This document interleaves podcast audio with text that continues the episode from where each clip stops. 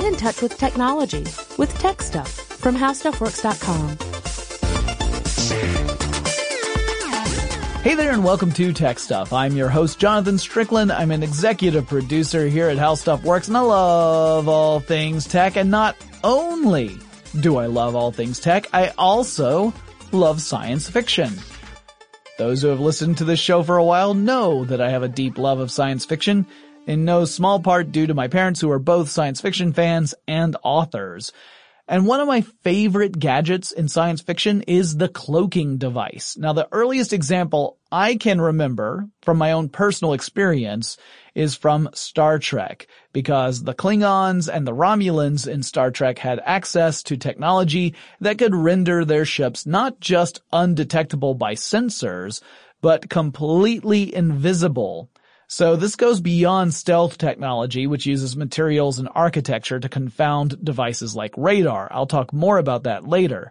But this would be a technology that could turn an entire spacecraft completely invisible, allowing light and other electromagnetic energy to bend around it in such a way as to seemingly pass through it entirely. So you can think kind of like light in this sense being like flowing water. Imagine a stream of water flowing downhill and you place a rock in the middle of that stream and the water will part around that rock and come back together on the other side. And so if you're just a little further downstream, you would never know there was a rock there in the first place because the way the water is flowing, it looks like it's been moving in a straight line the whole time. That's simply the same kind of concept for cloaking devices, except instead of water, we're talking about electromagnetic radiation. That's the basic premise, right? It somehow is able to bend energy so that it flows around the object and continues on its original trajectory as if nothing were there to begin with. To an outside observer relying upon this type of energy to quote unquote see the cloaked object, it would seem as if nothing were there at all. When it comes to science fiction, writers tend to rely upon terms that sound vaguely futuristic and scientific, but typically they don't actually mean anything. Most of them rely on fictional energies or materials, but there are real world examples of cloaking devices that I would like to talk about. Before I jump into that, I need to make one thing very clear. The cloaking devices and technologies I'll be covering will not turn objects invisible to the naked eye. They don't work at that end of the electromagnetic spectrum, at least not the ones that are on the higher tech end of it. Some of them use optical illusions to make it seem that way. This little fact, however, sometimes gets lost in the reporting of cloaking technology. The headlines are too good to say, new cloaking device makes it a reality. Or sometimes the information is included in the reporting and then everyone gets a little bummed out about it because it's not a quote unquote real cloaking device. I'll also cover a few technologies that create this illusion of a cloaking device under specific criteria because the solutions actually are kind of clever. And a good place to start is with stealth technology. Now I've covered stealth tech in a previous episode of Tech Stuff, but I'm going to go and cover some of it again right here. I'm just going to go really light on history because you can listen to the other episode and get the full story. I just want to talk about how stealth fighters and stealth bombers work from that stealth perspective. First, I'm sure you've seen pictures of these sorts of vehicles, and you might notice right away that they don't appear to be invisible. You can kinda sorta totally see them. What makes them stealth isn't their ability to disappear in front of your very eyes because they don't have that, but rather their ability to evade detection via radar. Now radar works like echolocation. Electromagnetic symbol, signals rather, uh, beam out from a transmitter and then those signals collide with an object like a jet. Some of those signals bounce off the jet and bounce back toward the transmitter. You also, besides the transmitter, have a receiver and the receiver picks up these returning signals and registers that there's an aircraft present in the airspace. If there's a change in wavelength, the radi- in the radio signals, you can also deduce if the aircraft is moving toward you or away from you. If the radio waves are longer than they were when you blasted them out, that means the object's moving away, if they're elongated, in other words. If the wavelengths are shorter, the object is coming toward you. This is the Doppler effect. Uh, it's the same sort of thing you might experience if a car with a siren blasting drives past you.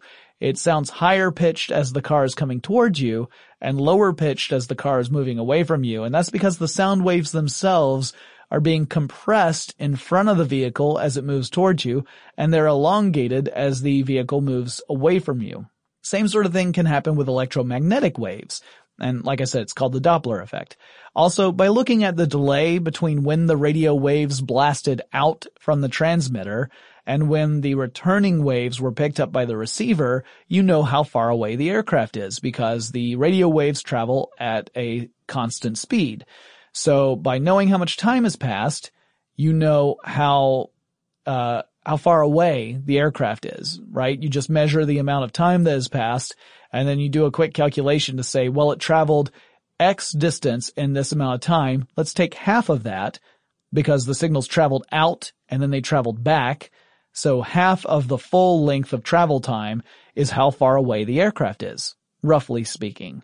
So stealth technology is all about foiling that process. The two major methods involve creating a radar absorbent surface, something that is very efficient at absorbing electromagnetic radiation, and then making sure that the aircraft has a particular shape to reflect uh, any other radio waves in different directions than the origin source. The absorbent surface is a composite material that's made of lots of different lightweight stuff that's really efficient at absorbing radio energy.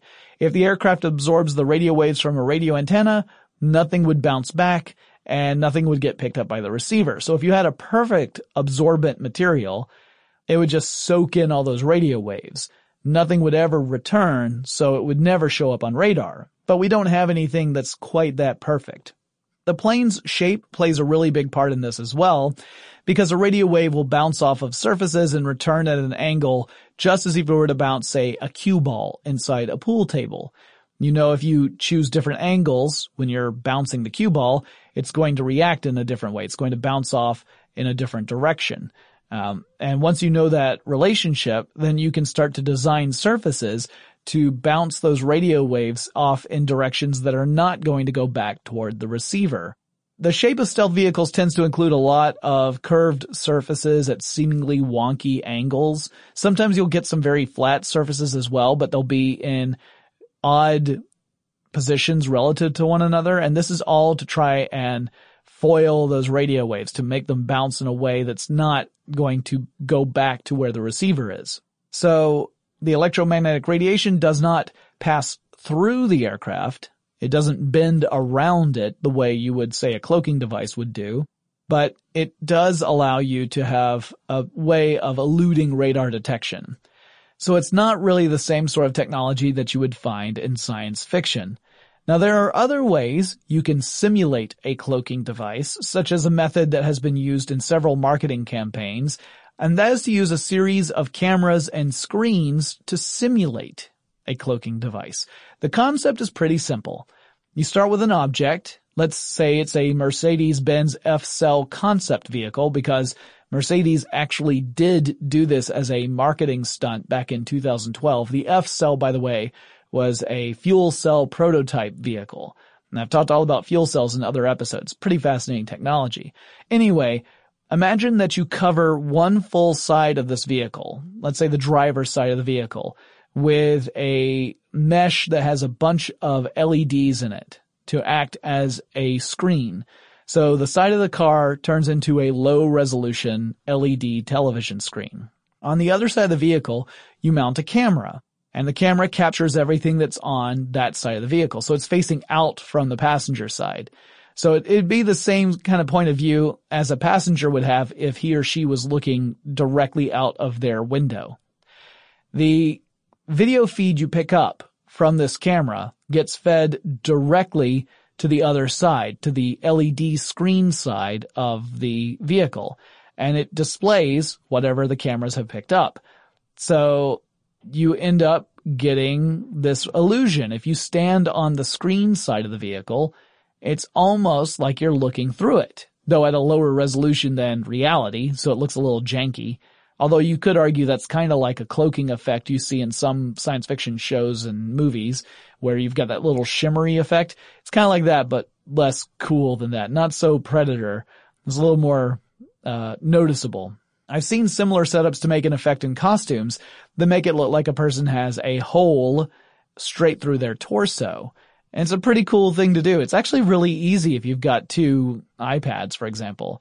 Uh, they, they typically will wear a screen on their chest and then you could put a camera on your back and the camera captures live video from whatever is going on behind you, feeds it to the screen that's hanging on front of your torso and you cut a hole in a shirt so that it, it, it goes right around the screen and the screen is showing everything that's happening behind you. So the illusion is that you've got a hole in your torso and people can look right through it and see what's happening on the other side. Uh, like I said, you could actually do this in a pretty easy way. Uh, I saw a clever video that used a pair of iPad 2 tablets to make this effect on both sides.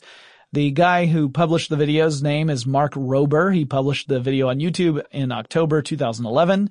So you can actually find this video if you want to see how he did it. But he said he used two iPad 2s, one to face out in front and one to face out in back. So the, but the screens were facing outward on both sides. One facing, one had, you know, the back of the iPad 2 was against his chest. The other one had the back of the second iPad 2 against his back.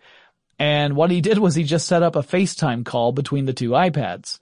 So each iPad was showing the screen of the other iPad's camera. And by doing that, you just have this live feed on either side. So it worked on either side of the person. You could stand in front of them and you're actually looking at the hole that's showing on, showing what's going on behind the person. Or you could be behind them and you'd be looking through the hole and you'd see what's going on in front of that person.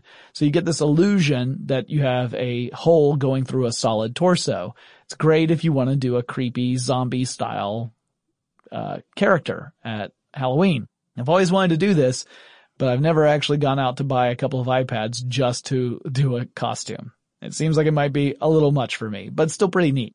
However, again, that's not a true cloaking device. I don't think anyone would ever argue that. And for one thing, any setup where you've got a screen and a camera means that you really only have one side prepared to be quote unquote cloaked.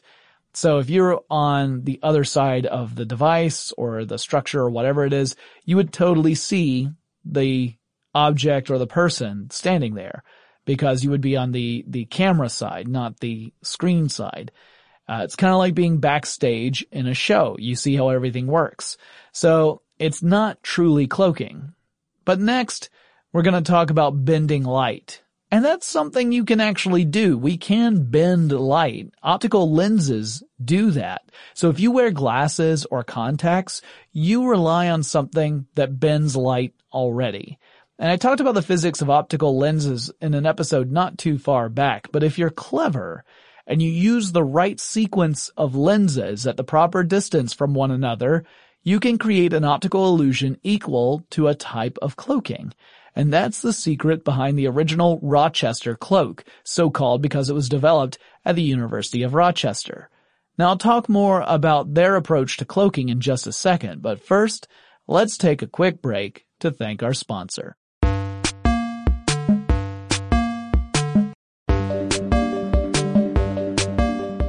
The version of the Rochester cloak I studied had four lenses arranged in a straight line with several inches separating each lens. So think of it as lens one, two, three, four. And let's say that for the purposes of this description, that the lens closest to someone who's going to look through the Rochester cloak is lens number one. The furthest lens from the viewer is lens number four. Now in the demonstration I viewed, the uh, the the backdrop for this was a grid pattern. So there was actually a grid pattern in the very back, and the purpose of that was to provide a reference so that when you pl- passed things between the lenses in order to create this cloaking effect, you would still see the grid pattern in the background, and it gives this illusion that you have an unbroken uh, line of sight even when an object is passing between the lenses. So, a casual glance through the lenses it makes it seem like light has just passed through the series of lenses without bending. Like from, from lens four to lens one, the effect you get is that the light has just traveled straight through those lenses because the grids in the back remain straight. And that becomes your reference point, right? You're looking at the grids and you're thinking, well, the lines look straight. So the light's not really being bent by these lenses. At least that's the optical illusion I have. Uh, but what is really happening is some light gymnastics. And I don't mean low impact gymnastics. I mean gymnastics involving light. Each lens bends the light in a slightly different way, concentrating or spreading out the light so that if you were to place a small object between lens 1 and lens 2, so the first two lenses, it would look as if you could see right through the object, with some limitations. The big limitation is that the cloaking effect only works on the edges of the viewing area of the lens. So if you think of the lens as a circle, the closer you get to the center of that circle, the closer you're getting to the point where you're going to be able to actually see that object. But if it's on the, the edge of the center, then it seems like you can look right through the object. So, uh, it's because the light is being bent in such a way that that light is concentrated on the center of lens number one before that lens actually spreads the light out again towards your eye. And each of these lenses was carefully selected so that it would manipulate the light where it seems like you're looking at an unaltered image, right? It looks like you're looking at that grid and the lines are straight. In fact, the way that the light is being bent by the lens, if you were to look through lens number two instead of lens number one, the backdrop would look very different. It wouldn't look like a grid of straight lines. It's because each lens is bending light in this specific way that you're able to create this effect. So it doesn't matter if the object you put between lens one and lens two is a pencil or a finger. It seems like there is nothing there in front of you or that the middle of the object has disappeared. Like if you can see the object on either side of the lens, like if it extends out to either edge, it would look like the middle is just suddenly gone. But again, this is all just through optics, so it's somewhat limited as it's entirely dependent upon your frame of reference. It, it depends upon the viewer looking through the lens. If you were to step to the side and look at this apparatus from 90 degrees on, you would observe that there's no cloaking effect at all. The light your eyes would detect has not passed through that array of lenses, so all you would see is someone placing an object between two lenses, and it would not disappear, it would just be right there, so there'd be nothing special from your perspective.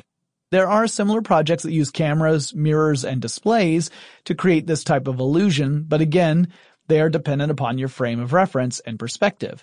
If you step outside that frame of reference and the truth settles in, then you notice that the thing is not really invisible or transparent. This is kind of like having a magician hide something behind a little curtain and because you're looking at the curtain, you cannot see what's going on behind it. But if you were watching from the side of the magician, you could see how the trick was done, which is not much fun, but it does show that the optical illusion depends upon certain criteria to work, specifically where you are looking from. In 2017, Toyota applied for a patent titled Apparatuses and Methods for Making an Object Appear Transparent. So was this a way to turn an entire car invisible a la James Bond's Aston Martin V12 Vanquish and Die Another Day? Not quite. This is a system meant to help the driver of the car. It's not meant for people outside the vehicle. Toyota's approach is a method to make certain features inside the car appear transparent to the driver so that the driver can have an unimpeded view of the environment around the car. Specifically, the objects that were meant to be turned transparent were the A-pillars inside the vehicle. Now the pillars in a car are the supports of a car's window area, sometimes also called the greenhouse. Pillars are divided up as A, B, C, and if the vehicle's big enough, sometimes D pillars. The B pillars are sometimes called posts. Those are the ones that are on the side of the vehicle.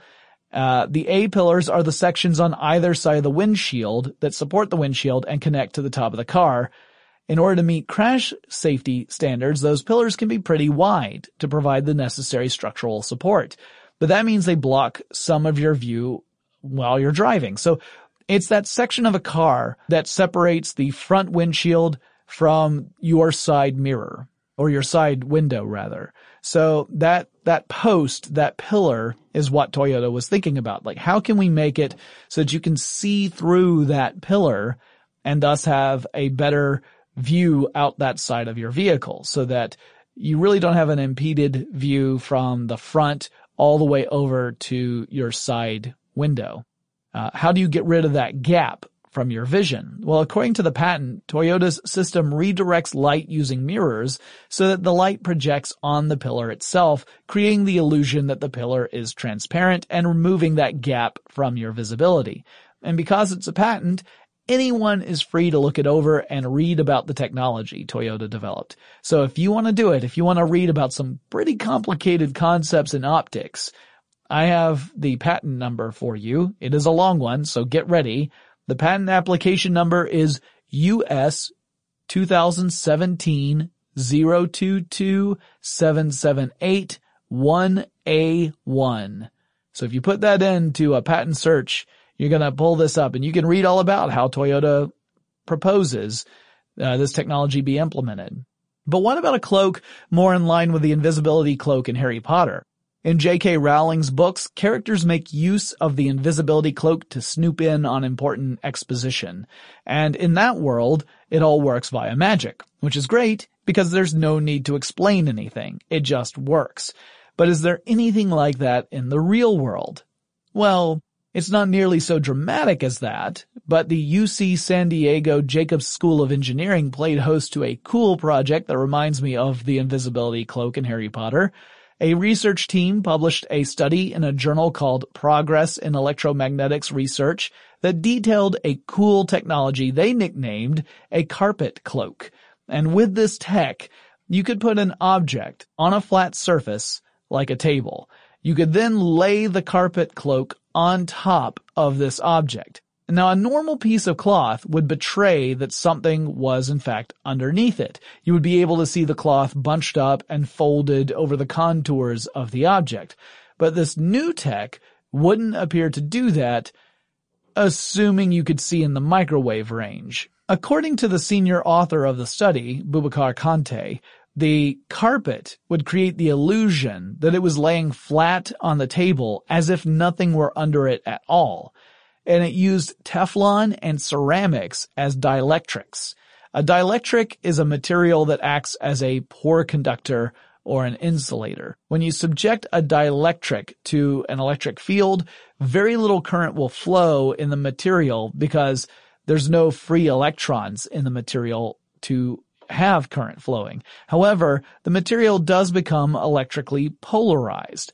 The positive charges of the, of the dielectric are attracted to the electric field and the negative charges in the dielectric are repulsed by it. And this separation of charge, it's minute, but it reduces the electric field within the dielectric. Anyway, the combination of Teflon and ceramics scatter the microwaves to mimic a reflection pattern of a flat surface. So while there are actual deformations in this carpet cloak, the way the material scatters electromagnetic radiation makes it appear as if it is flat. So in reality it is folded around an object, but from a microwave perspective, it's as if it's a perfectly flat piece of cloth. If you were to reach out and touch the material, you would actually feel the spots where it covered the object. But again, this was entirely on the microwave scale, not visible light, so to our eyes, everything would seem exactly the same. Microwaves have a wavelength of about 10 to the minus 2 meters, meaning they are on the centimeter scale. But visible light has wavelengths closer to 0.5 times 10 to the minus 6 meters, meaning they have a much smaller wavelength and therefore a higher frequency. Designing material that can scatter visible light requires more precision than something for microwaves. The cloak carpet falls into a general category of stuff we call metamaterials, and those are super cool. So let's talk about what they are and how they work right after we take this break to thank our sponsor.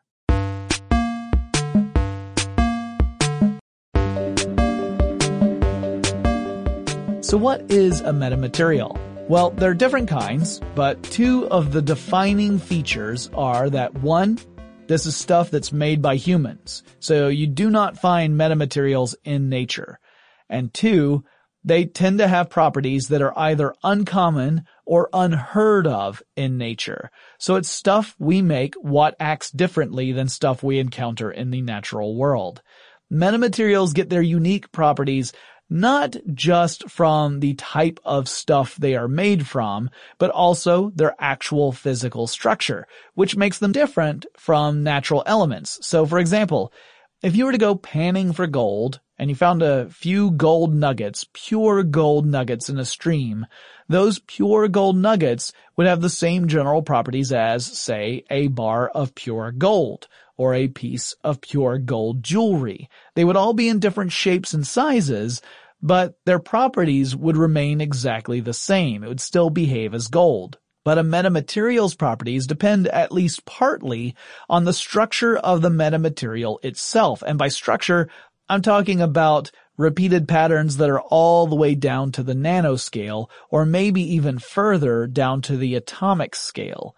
A nanometer is one billionth of a meter, and a human hair can average about 100,000 nanometers in diameter. So we are talking super small here. So small that a light microscope will be of no help to you if you want to look at this stuff because the light wavelengths are actually bigger than the things you're trying to look at. To bend electromagnetic radiation, you have to create these tiny repeating patterns of structures inside this material. What's more, the structures need to be at a scale that's smaller than the length of the uh, wavelength of electromagnetic radiation that you plan to manipulate. Now there are a few ways that metamaterials could manipulate electromagnetic radiation. One way is to create what is called left-handed material. And as a left-hander, I really appreciate this. Left-handedness when it comes to metamaterials refers to two attributes, permittivity and permeability. Permittivity refers to the resistance that is encountered when an electric field interacts with this material. Permeability refers to the degree of magnetization within a material that's interacting with a magnetic field. If both the permittivity and the permeability of a substance is negative, that substance is said to be left-handed. Now you can also have single negative metamaterials in which either the permittivity or the permeability is negative, but not both. Most stuff in nature, however, falls into double positive category, meaning both permittivity and permeability is positive. So metamaterials fly in the face of nature. Take that, nature. Think you're so big. The carpet cloak is an example of metamaterials that have the capability of bending microwaves around them as if the material wasn't there. Though, as I mentioned earlier, right now scientists are working on wavelengths that are in that centimeter range, or maybe as small as near infrared, which is still a much larger wavelength than visible light. They have not managed anything that would work in the visible range. In order to do that, they would have to build these repeated structured patterns at a very tiny scale. We're talking like 10 to 20 nanometers max developing that technique will be a challenge and making enough of it to, say, coat a jet might be outside the realm of possibility. And that phrase visible range is also important. It might be really tricky or maybe even impossible to design a metamaterial that can work across the entire visible spectrum of light wavelengths. We might be able to create materials that allow certain types of light to bend around it, while it still reflects other wavelengths. Such a material might, let's say, let red light pass right through it, but reflect all other wavelengths of light.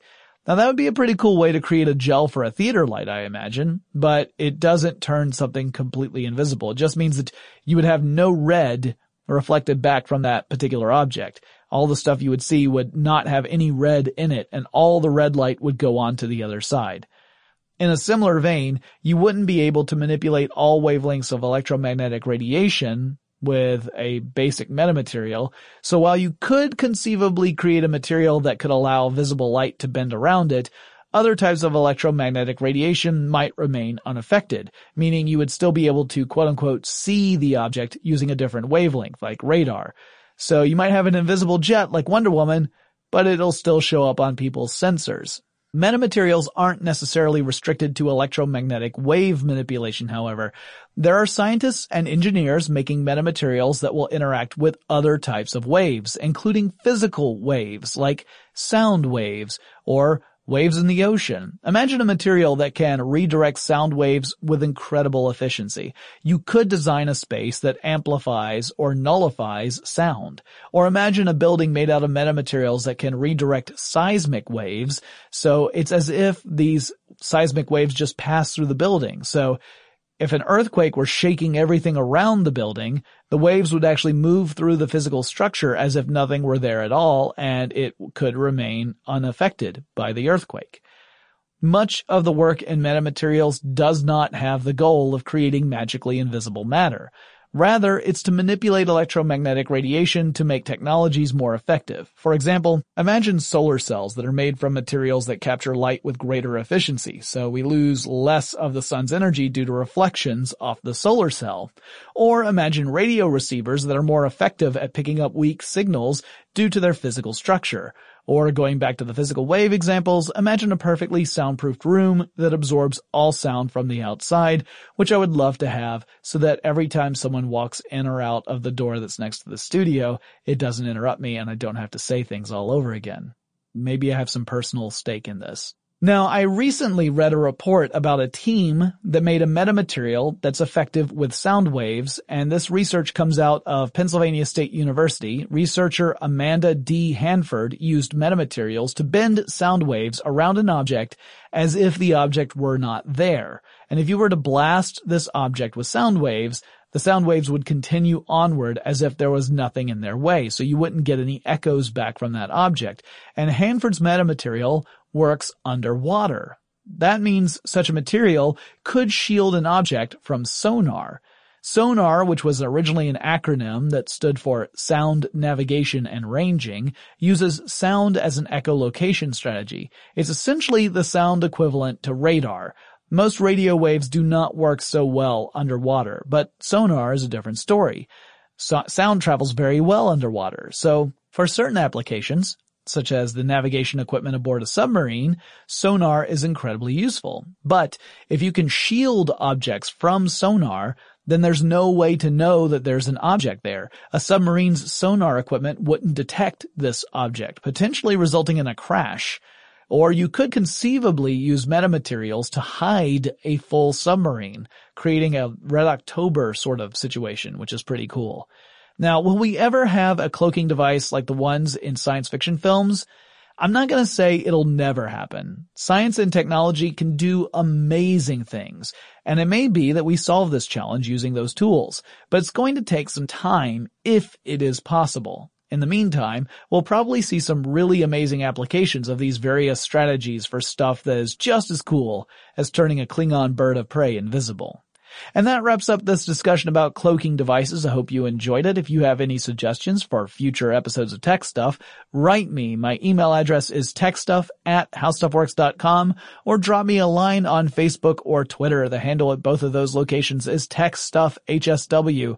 Don't forget we have an Instagram account you should be following and I broadcast live every Wednesday and Friday over at twitch.tv slash techstuff. So if you want to see me record these shows live, with all the mistakes and all the door slams live and in person, go there and I'll see you in the chat room.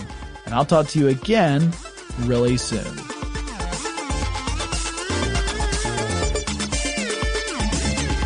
For more on this and thousands of other topics, visit howstuffworks.com.